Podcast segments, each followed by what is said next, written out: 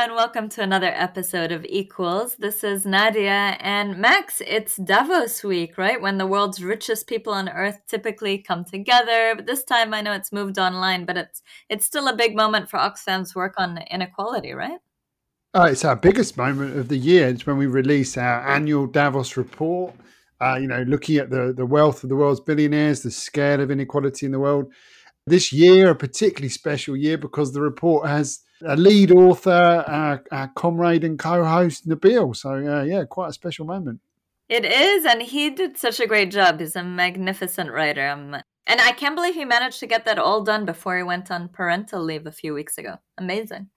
Yeah, no, he did a good job. It's well written. I mean, obviously, I was still the brains behind the whole project. oh my god! Just, just in case listeners are in any doubt, but I mean, yeah, he did do well. Yeah, I mean, I'm really pleased for him on that one. I'm sensing some rather explicit professional jealousy here. Is it because Greta Thunberg retweeted him and started following him? Uh, maybe, maybe just a little bit. You know, I mean, I'm green with envy, but I mean, the, the I think the key moment for me was when he sent me a WhatsApp saying, "Max, it's so bad. I've lost, I've lost track of my notifications. I've got so many." He knows how to push your buttons. um, so I mean, I've just been spitting since then. So, but yeah, um, I mean, that aside, it, it is a brilliant report. He's done an amazing job, and so have the many others who who contributed. I mean, it's such a team effort. The whole Davos moment inside Oxfam, and it's just a pleasure to work with all these amazing people all over the world. So yeah, it's been a great week. It is. And so take us through some of the killer facts because, you know, this has been making media headlines and and I've seen a lot of them, but so the big one that everyone keeps waiting for every year is, you know, how many more billionaires are there or how how big has the increase been in billionaire wealth this year? What have we shown? Well, I think, uh, you know, when we did this last year, and this is all in the context of the pandemic. So mm-hmm. we're looking at, you know, what's happened to the people at the bottom and the people at the top during COVID 19. And what we saw last year was that the richest people in the world had seen their fortunes more or less return to where they were when the pandemic began, whereas everybody else was still struggling.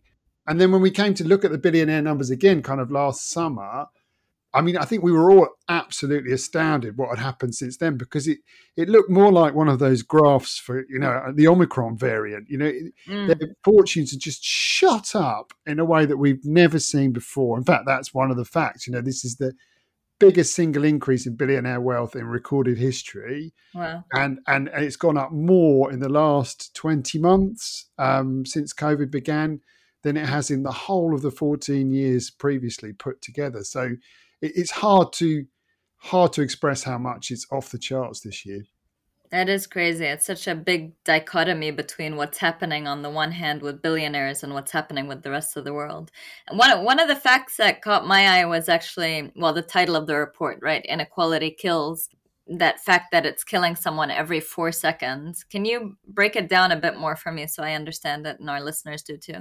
Yeah, that was something we'd never done before. It was a fantastic idea from one of our colleagues, Victoria Harnett, because I think we'd all been thinking a lot about the impact of various inequalities on deaths from COVID 19. So, for instance, if you're black in America, you're far, far more likely to be killed by COVID 19 than if you're white. If you're living in developing countries, obviously you can't access vaccines, you're much more likely to die.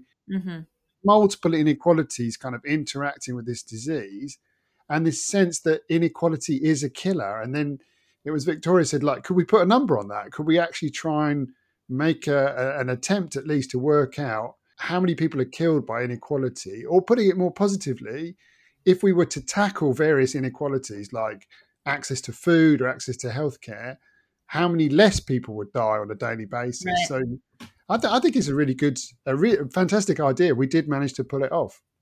It, absolutely, it's uh, it was really powerful actually to see that to see that come out. And actually, today we're going to talk to someone who is truly one of the most brilliant economists working on inequality uh, to talk about the scale of of this inequality from his perspective.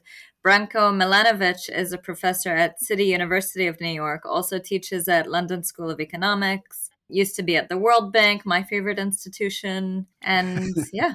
what, you prefer the World Bank to the IMF or? I mean, no, I have to say they're just so different. Don't make me choose. Don't make me choose. but right, he's famous for his elephant curve. That was where I first came across his name. Um, and of course, has been a prolific writer on inequality. In 2020, Magazine Prospect even included him among the top 50 thinkers in the world. So, really keen to hear what he has to say. Yeah, I mean, I was quite intimidated. He's one of my heroes. Um, it was a, a great interview, and uh, I think it's, it's really interesting. So let's listen.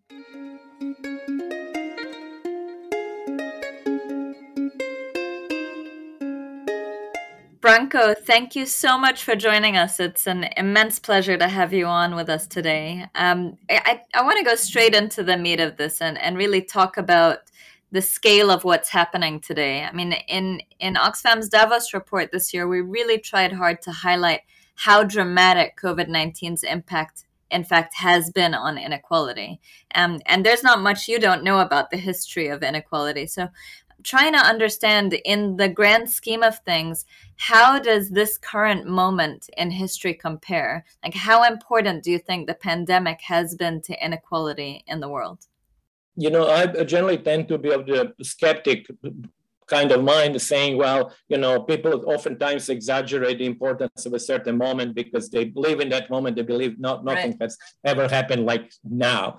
But I do now, after two years, I do think that we are really living a very important moment in history the changes are important. And the longer the epidemic lasts the more irreversible they are because you know you change your way of life. It's a little bit like cultural revolution in china. You have had now lots of people in many countries thousands millions maybe kids who have not gone in school as they would have done normal.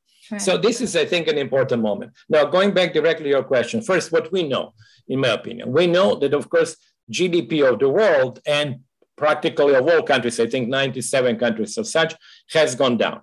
If it went down, it actually does lead almost arithmetically to an increase in poverty, even if nothing happens to inequality, because everybody's income would go down by whatever three, five, or some cases like India has happened 10% down. So it did lead to an increase in poverty. So with that, we know for sure. Then when it comes to inequality, it's, it's a more difficult story about income inequality. As you know, the World Bank now has this report, but it does conclude that uh, uh, for the first time, maybe in 30 or 35 years, there was either a stop in the decline in inequality or an increase, most likely an increase in income inequality when you add the in, uh, distributional data, which actually are still coming in, you know, and they're available only for a few countries. Then it comes to, to wealth inequality that you mentioned. And that has, it seems, really got, got out of bounds with this incredible wealth that has been amassed by the, by the billionaires. And I don't think it was really expected. So we really do have, when you, the further you go from income, go to wealth, and especially the top, we have an, an incredible explosion of inequality. And the final point is an inequality in terms of um, morbidity and mortality. And that was also quite well known that people who actually had jobs where they had to show up were much more exposed to the uh, potential virus than the others. I was at first really careful about that, but now I'm really not. I'm actually not averse at all to saying that we have had an explosion of different types of inequalities uh, of a kind that we have not seen globally in our um, you know experience. Branko, you're most famous for your work on analyzing the way inequality between rich countries and the rest of the world has actually reduced over recent decades. But now it appears that COVID 19 has thrown this into reverse. How worried should we be about this? You know, that I think is one of, I think, big concerns, in my opinion. Uh, and again, let's kind of divide the countries in several groups. Uh, uh, let's suppose that the rich countries are able to um, rebound. They are actually rebounding already and they continue growing. Let's suppose China continues growing. China has, as you know, done quite well. And let's suppose things don't get worse there. Well, that leaves us, I think, with two large parts of the world that we, uh, at least I, and I don't think anybody knows what will happen. First, in India, which at first was doing well, but then had a very bad year, 2020, and I think probably 2021, at least one part of the year, with the large declines. And then it comes to Africa as well. where Africa did not have catastrophic declines, but Africa, as we all know, and actually, you know, most of the poorer countries have very low rate of vaccination. So we don't know if maybe they might actually experience really what now the, the rich countries like the US are experiencing with the Omicron and with the increase in the, in the number of cases, which then would mean that essentially we would not have seen, we would not see the end of this um, epidemic or pandemic very soon, and the rate of growth may be low. So then, or negative. So then when you put all this together, you can say, well, it could happen that actually differences between countries continue rising. Uh, as I said, it is all hypothetical because we don't know what will happen. But I think it is uh, it is it is certainly a concern. Uh, and there's one or another inequality that I didn't mention, and that's inequality, of course, in the distribution of vaccine, which everybody talks about and people know, but uh, nobody seems to be doing very much. Yes, and it really is this inequality and access to vaccines which is driving, um, you know, this lower growth in developing countries, and is in turn increasing the gap that we're seeing, right, between these rich and poorer nations. And really, the failure to address vaccine inequity by rich nations doesn't seem to be stopping anytime soon, um, as we've talked about many times on this podcast. But I'm trying beyond the pandemic what needs to happen to see that inequality between nations start to reduce again? Like, how can we address this once we get past the pandemic, even to make sure it's not a long term issue? You know, what was interesting is that the pandemic happened obviously by accident at the same point where China is no longer contributing to the reduction in global inequality and even to the reduction of absolute poverty. First, because it has quasi eliminated absolute poverty. And secondly, in terms of its mean income, it has reached the mean income of the world and its growth while it is not disequalizing, is no longer equalizing. You know, China is no longer like the poor country it was 20 or 30 years ago. So that's a very interesting point that we don't have China as the engine of global income reduction. And that means there are two remaining technically engines.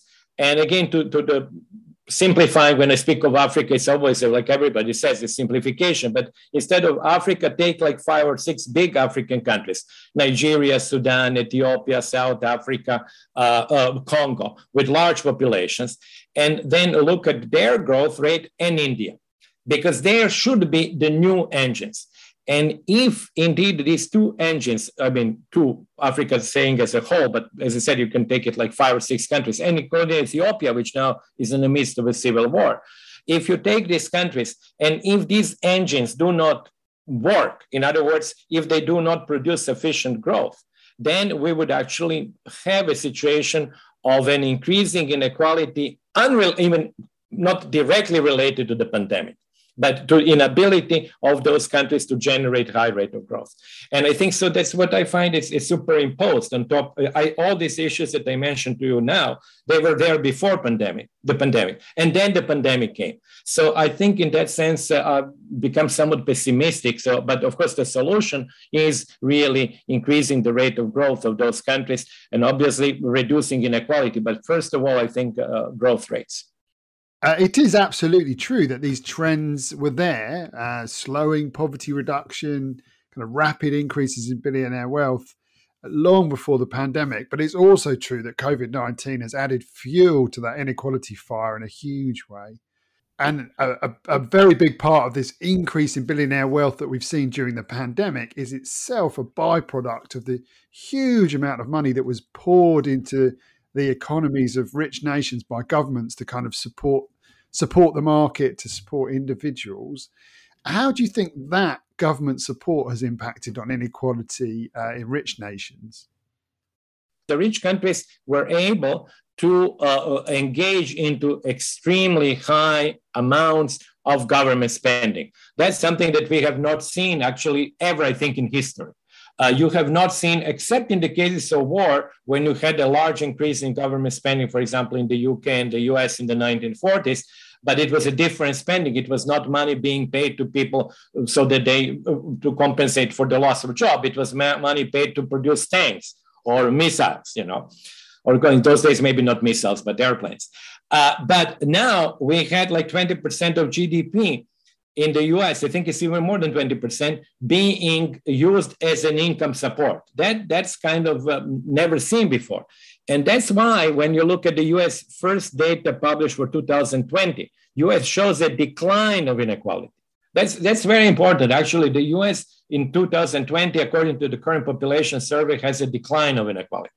And this is I've seen in some new data that actually um, Conchita D'Ambrosio has shown for Europe, uh, that also Spain, Germany, and France, I think, were there. Uh, the, the first numbers show a decline of inequality. So, you know, it's, it's stands to reason that West European rich countries have been able to reduce inequality during that period because of such huge transfers. I'm talking about inequality in income. Now, the wealth inequality as we see it in the United States uh, has, uh, I think, by all probably we don't have the estimations yet, but we see what's happening at the top. It has probably gone up.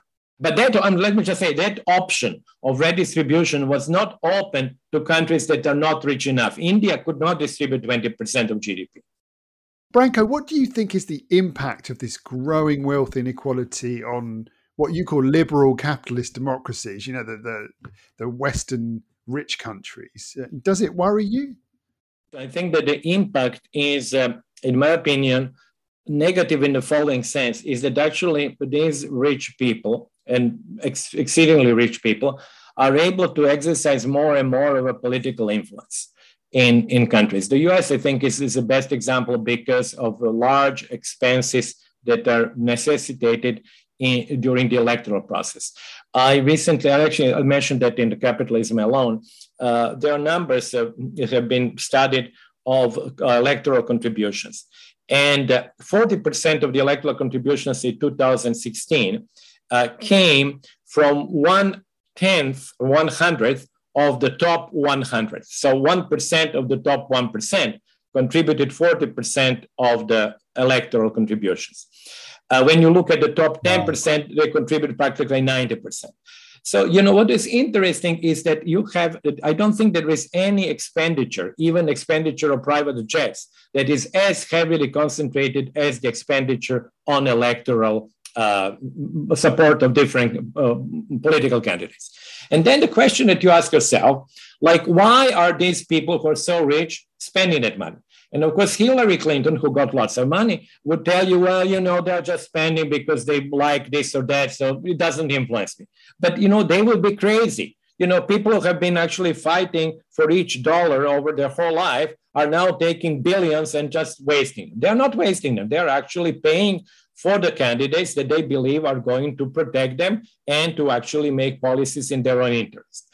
And moreover, what I see, I think, are very dangerous, and that's again that's the case of, of Jeff Bezos and the Washington uh, Post, is that more and more people are essentially buying, and Bloomberg, for example, media. So you have this really trilateral combination of extremely wealthy people having a political influence and having the media, because the media are very crucial to make people think one or the other way. So in that sense, I think this is very dangerous development. So it's not development that is dangerous it's some kind of a vague way that Bill uh, uh Bezos has 15 houses. It's dangerous because of the political influence.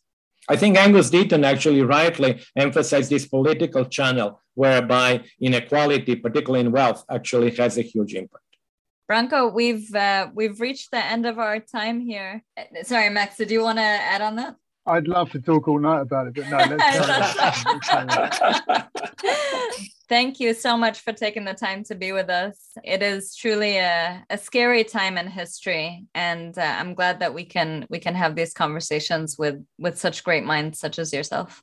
Well, thank you very much. It is a pleasure. I was it was really excellent conversation. Actually, the, the time went so quickly that I didn't even realize that we came to the end.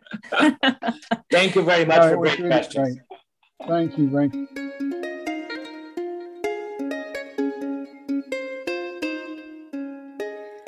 Oh my gosh. Well, I am somehow way more fearful after this interview. I mean, I know we've been saying it for a while. We've we've seen the trend, we've seen the data, but somehow when Branko Milanovic says that there's been an explosion in inequality that should be seriously worrying us, I am way more scared now. I think it is really scary. I think we are witnessing an absolutely historic explosion in inequality. And that's so awful for so many people. But, you know, what governments do in the next year or two will either, I mean, as your work on the World Bank and the IMF shows, you know, they could either double down and we could see this increase kind of cemented in forever, mm. or they could really do the kinds of things that could turn it around. That's true. Well, that's slightly more hopeful because we are supposed to end on every episode on a hopeful note, aren't we? Yeah, I mean, it's hard to be hopeful in so many of our episodes, isn't it? But I do think our key message this week uh, in the report, apart from all these scary statistics, was this demand for greater taxation of the richest. And I think yeah. that's really cut through.